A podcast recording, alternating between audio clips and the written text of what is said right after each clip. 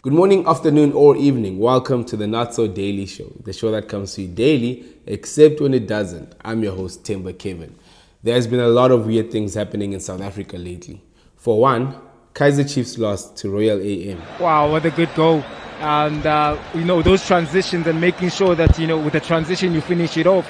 And I think the action on the field was great, but even more fun to watch was the chairman and his mother getting down on the sidelines. The match took place at FNB Stadium, but MaMkhize and Andile Mpisane clearly brought Eyadini with them.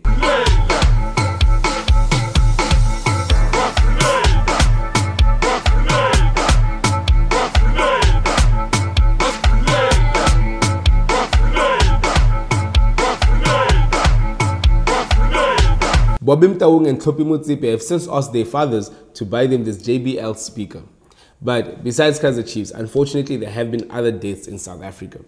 A grade 6 teacher was gunned down outside Heinz Park Primary in Cape Town, and it is alleged that a grade 6 learner in his class might have been responsible. They believe that the incident is related to one of the pupils at the school who um, they described as an undisciplined, unruly, troublesome child who lives close by and said that he's often he often gets into trouble with teachers.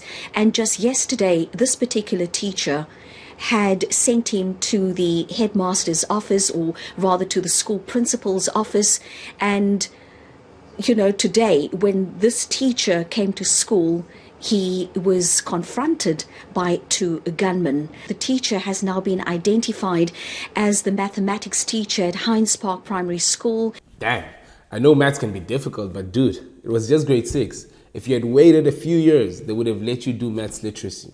But seriously, I hope the police put two and two together and bring the shooters to justice. Also, I saw people on Twitter comparing themselves in grade six to this guy shooting his teacher in grade six. And I think the mistake they are making is assuming that people do grade six at the same age. I mean, yo, this is South Africa. Did you guys not see what Doja Cat's father looked like when he was in high school in Sarafina? I'm just thinking about my dad because he was in Sarafina and yeah, so seeing you and meeting you is like the craziest What's thing. your dad's name? What's your Dumisani. Get out of here! Yeah, yeah, he's he's crocodile. Another sad loss this past week was that of newly elected Joburg Mayor Jolidee Matongo, who lost his life in a tragic car accident just barely a month after replacing the late former Joburg Mayor Geoff Makhubo. At this point, the Johannesburg mayoral post is fast becoming like dating Kelly Khumalo. Start here. Tributes continue to pour in for Joburg Mayor Jolidee Matongo, who died in a car accident yesterday.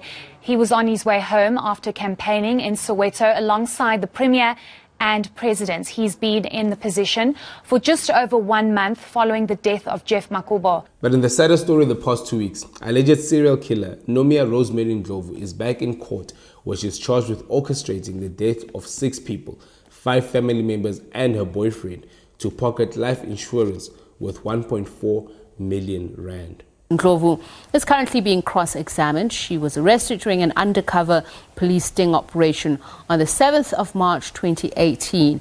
An alleged hitman had informed police of her plans to have her sister Joyce and her young children burnt alive. Ndlovu, a former Tembisa police officer, insists she's innocent of all of these charges.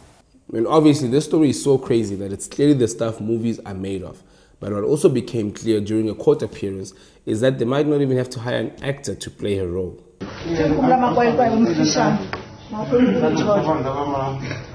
Rosemary gave the media a spectacle. As she posed for the camera, little did anyone know she would dispute ordering a hit, which was captured on camera by an undercover police officer. In the footage, she was heard giving orders to hitmen not to shoot or stab her sister Joyce and her five children, but to set them alight. She maintains that she was coached to say this. The case has since been postponed to the 27th of September, so clearly this weekend we'll have a lot on our plate with Blood and Water Season 2 and Rosemary Season 1. That's the show, guys. Until next time, don't forget to leave a comment, drop a like, share the video, and subscribe. Until next time, cheers.